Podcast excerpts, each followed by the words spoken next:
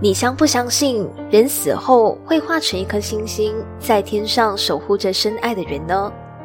在你的心中，又有没有那么一个你很想要见却又见不到的那个他呢？死亡是一个非常沉重的事情，而面对生命中的各种生离死别，也让我们久久难以释怀。但其实，你也可以用一种非常温柔的方式，去直面这些逝世的生命，去面对这些。你我都深爱过的人。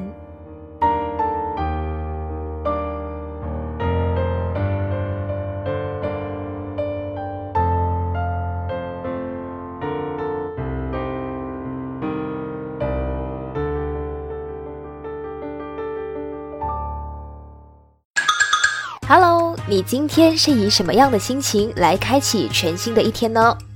一句话的力量可以很强大，不信。你听，生活开场白，一句话点亮你的生活。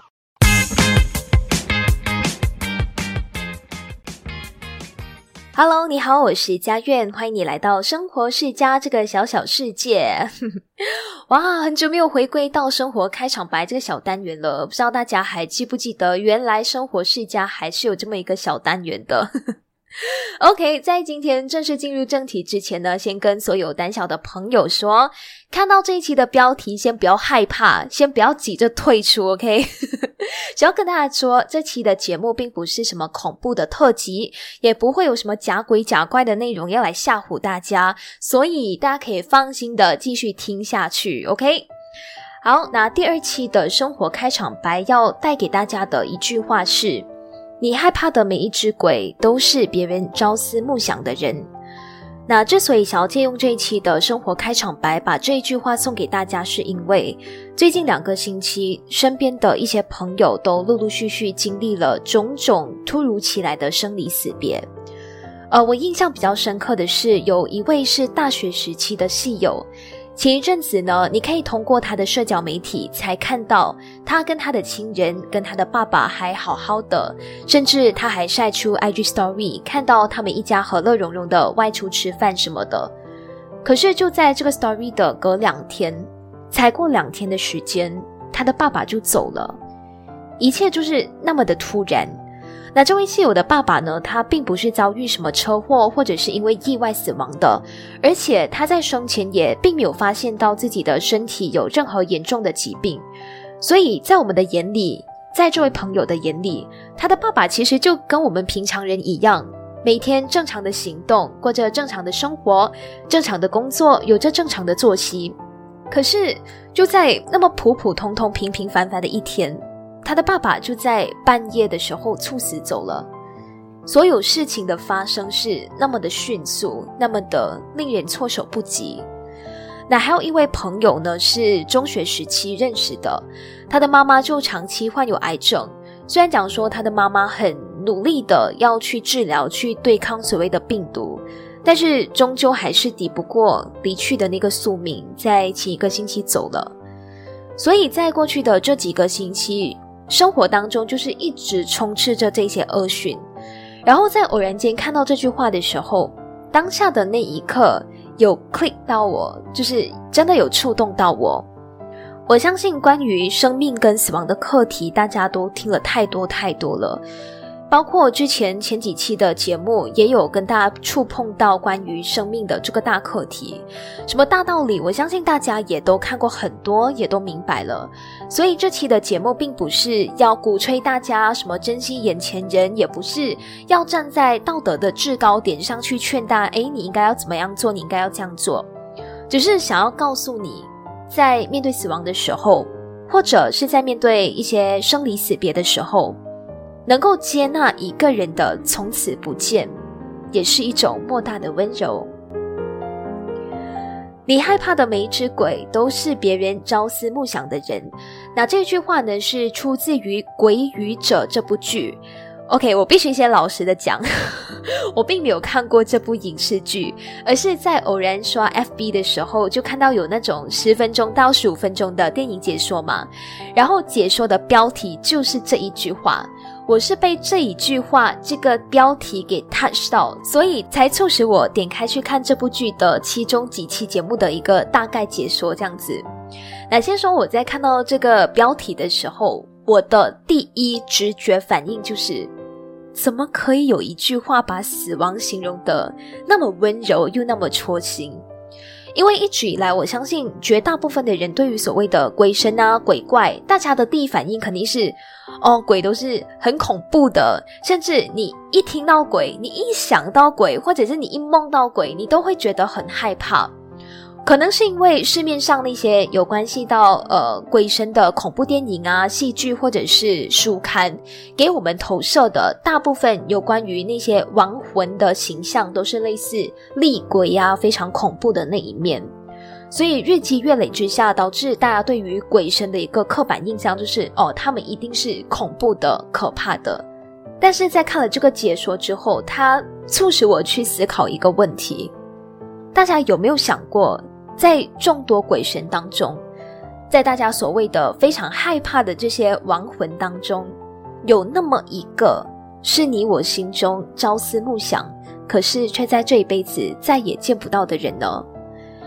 ？OK，简单的跟大家分享一下我所观看的关于《鬼语者》这部剧的一个内容大概。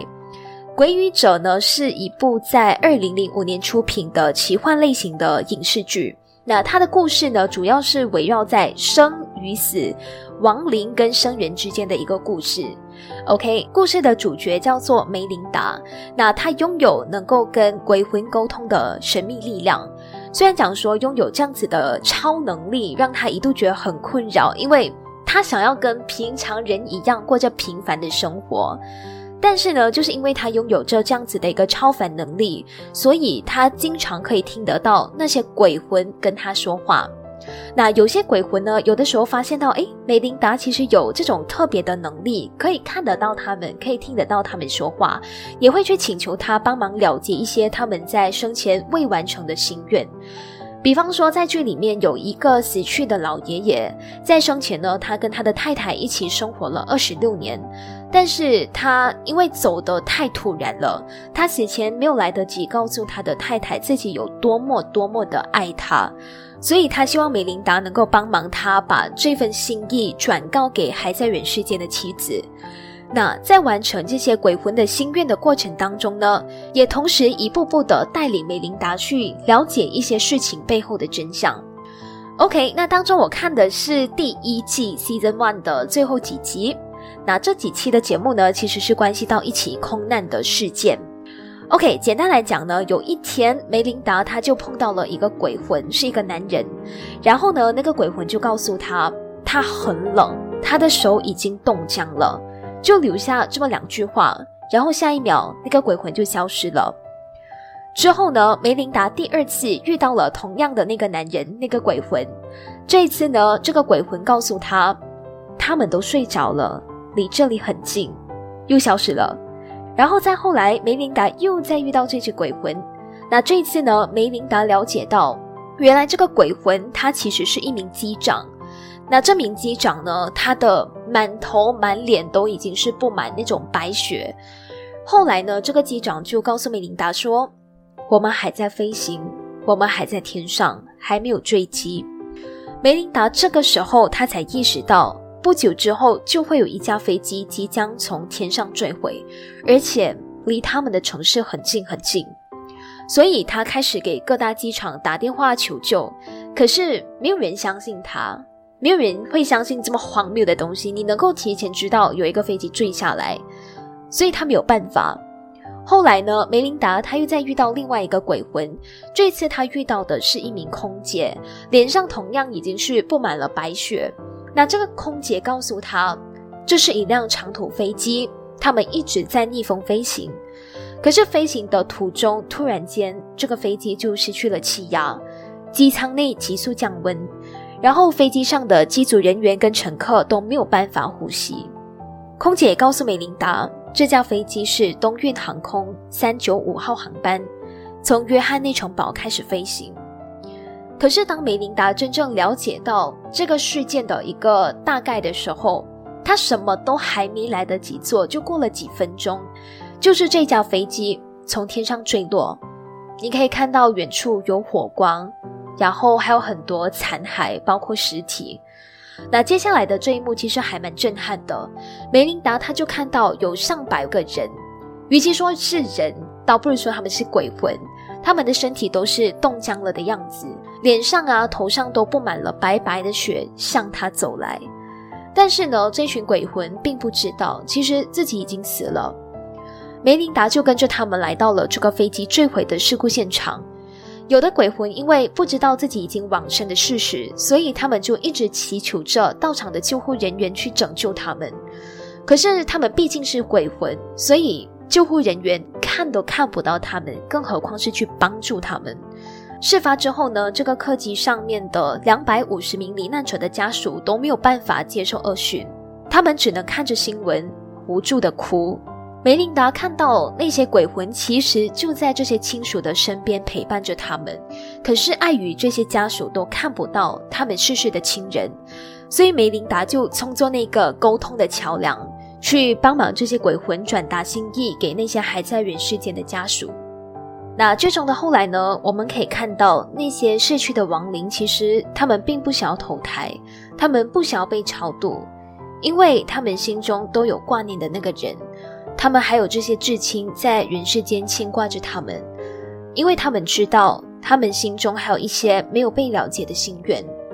当然也包括，因为他们并不知道自己作为亡魂走向所谓的光的方向去投胎还是什么的，接下来他们到底会迎来什么，一切都是未知数。但是后来呢，梅琳达就告诉这些亡灵，光的另一边不是审判，而是安息，是新的开始。梅琳达曾经看到过无数个亡魂在走入所谓的光里之后，他们是开心的。他们的眼角甚至流露着开心的泪水，因为光的那边还有一群爱他们的人，很爱很爱他们的人在等着他们。我觉得很奇妙。虽然我不知道这个世界上到底是由多少个空间组成的，到底有多少个不同的平行宇宙，但是这部剧让我看到不一样的希望。无论我们是不是离开了现在的这个世界，去往哪一个地方，在下一站依然会有一群我们很爱。而且很爱我们的人在等着我们。那故事就跟大家说到这里。如果大家有兴趣想要看这部影视剧的话，可以打“鬼语者”，鬼是鬼魂的鬼，语是语言的语，者是王者的者。OK，那在这个解说影片的下方呢，你可以看到有非常非常多的留言。那点开留言之后，你会开始觉得有一点触动。因为这些在下方留言的人，都是一群在思念里挣扎的人。那在这里呢，就简单的念一念一些我所记得的留言。那在这部解说影片的下方，有人这么留言：“我好想念妈妈，要是能够再见一面就好了。”也有人说：“我也想遇到能够看见鬼魂的人，问问他们，我的亲人是不是每天都在陪着我，跟着我，不会让我这么的孤单。”我好想告诉我的亲人，我很想他。还有人这么留言：随着我慢慢长大，有了自己的孩子，自己牵挂的亲朋好友越来越多，也逐渐明白，总有些东西会超越我们对鬼神的恐惧，比如爱，比如思念。我们常听到人间不值得，但因为拥有爱跟思念的相互羁绊，人间值得到此一游。那“人间不值得”这句话之前曾经在中国大陆疯传一时，大家在听到这句话的时候，可能你会感觉，哎，怎么那么丧，怎么那么消极？但是中国的艺人李诞他却不这么认为，在他的理解当中，“人间不值得”不是叫你生无可恋的活着，不是叫你放弃对生命的一些期待、欲望跟追求，它更多的是生活的一种中庸之道。我们现在活在一个二十一世纪当中，对比之前以前的年代，不管是生活水平还是对于物质上的要求也越来越高。那为了满足这些要求，我们大家其实也活得越来越压力。而压力的根源就是在于我们的心里都拥有着太多太多的追求跟欲望。我们总想着我们要达到一些什么，我们要得到一些什么，甚至是我们要做出一些什么。那在这些压力跟欲望之间，大家都活得很不容易。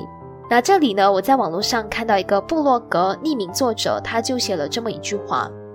理想追求诗和远方，但是现实就是钱包跟那一平方。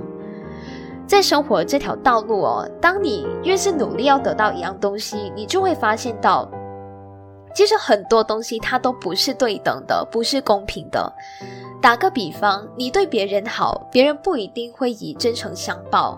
反而有人就是会利用你的善意去背叛你，去对你落井下石，去欺负你，让你从此不再相信所谓的人性。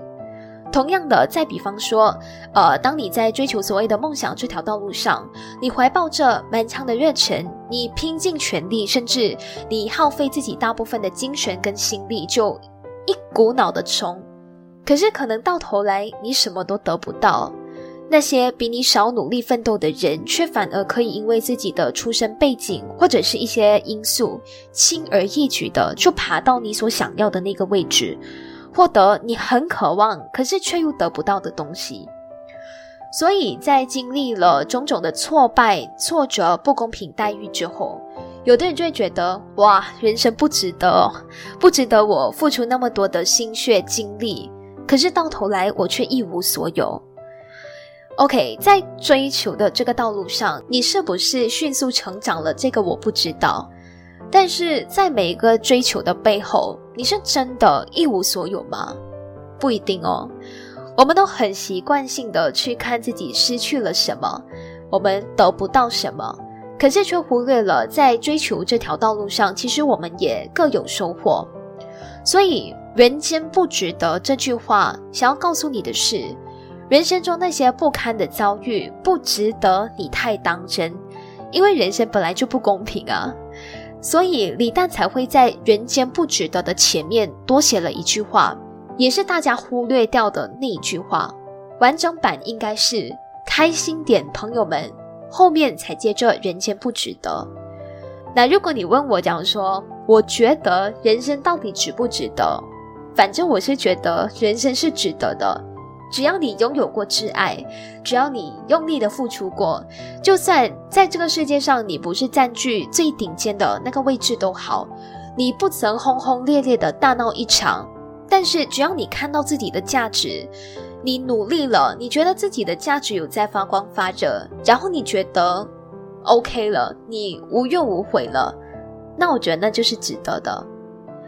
OK，那节目的尾声呢？之所以跟大家谈到人生值不值得这方面，或者是说今天之所以会特别制作这期的生活开场白的原因，除了是因为一开始跟大家提到最近身边很多人都经历了不少的生离死别，当然还有一个原因是，呃，最近我相信大家有在跟进新闻，都会看到有好多好多的人选择放弃自己的生命。选择从大桥跳下去，这是多么遗憾的一件事情，也是人生当中我觉得不完美的一种收场吧。如果说像空难啊、地震啊、海啸、车祸等等这些天灾，夺走了一条条的人命，属于人生当中的一场意外的话，那这些罹难者他是被动性的被夺走自己的一生，被迫提早离开这个世界。但是自杀不一样，它是你选择亲手终结自己的生命。当然，呃，自杀从来都不是人生当中最好的选择，或者是我们应该要去做的选择。甚至这种做法在我们世人的普遍的价值观当中，或许有的人会觉得哦很愚蠢。你有这个勇气自杀，为什么没有这个勇气活下去？可能也有人会觉得选择自杀的人很自私，你走了，你自己解脱了，但是你却留下自己的亲人在这个人世间痛苦。也有的人会觉得好惋惜，一条生命就这样没了。先不说呃那些决定要自杀的人，在他们真正下定决心的那一刻，到底是抱持着什么样的一个想法？但是我觉得我们大家都没有这个资格去批评他们。谁知道他们生前到底经历过了什么？谁又是压死骆驼的最后那根稻草？但事情发生了，那些一条条跳下去的人命，都是别人在梦里在现实生活里想见却见不到的人。所以，我们这些旁人如果给不了帮助的话，最起码也不要给予伤害，好吗？OK 啊，聊到这里，本来这一期不应该那么沉重的，但是谈到生命的课题，还是会稍微感觉到有一定的重量。好啦，回归正题，今天生活开场白的这句话：你害怕的每一只鬼，都是别人朝思暮想的人。特别想要送给所有正在经历着生离死别的朋友，或者是你还没有准备好要去面对人生当中各种生离死别的朋友，想要对这些呃还留下来的朋友说，那些逝世的灵魂，他们已经去往光的方向，在那里可能是一个春暖花开的好地方，在那里或许同样也有一群人，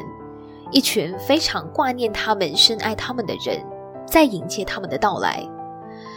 OK，那节目的最后呢，给大家放点小小的 teaser。下一期的节目呢，算是这一期节目的一个延伸彩蛋版吧。那接下来呢，生活世家会请来一个心理师，跟大家聊聊一些关于心理方面的课题，特别是最近一直发生的那个自杀案件，也是最后这个部分跟大家聊到的。那大家可以好好的期待一下下一期的节目内容。那这期的节目就到这里为止啦。如果你听完这期节目之后有任何的想法想要跟我沟通交流的，都欢迎你上到生活世家的官方 IG share life zone underscore podcast，或者是你直接在节目底下留言就好，我都会看到的。OK，那大家也可以上到各大平台，包括 First Story、KKBox、Spotify、Apple Podcast 和 Google Podcast 去收听最新一期的节目。那我们下期节目再见，拜拜。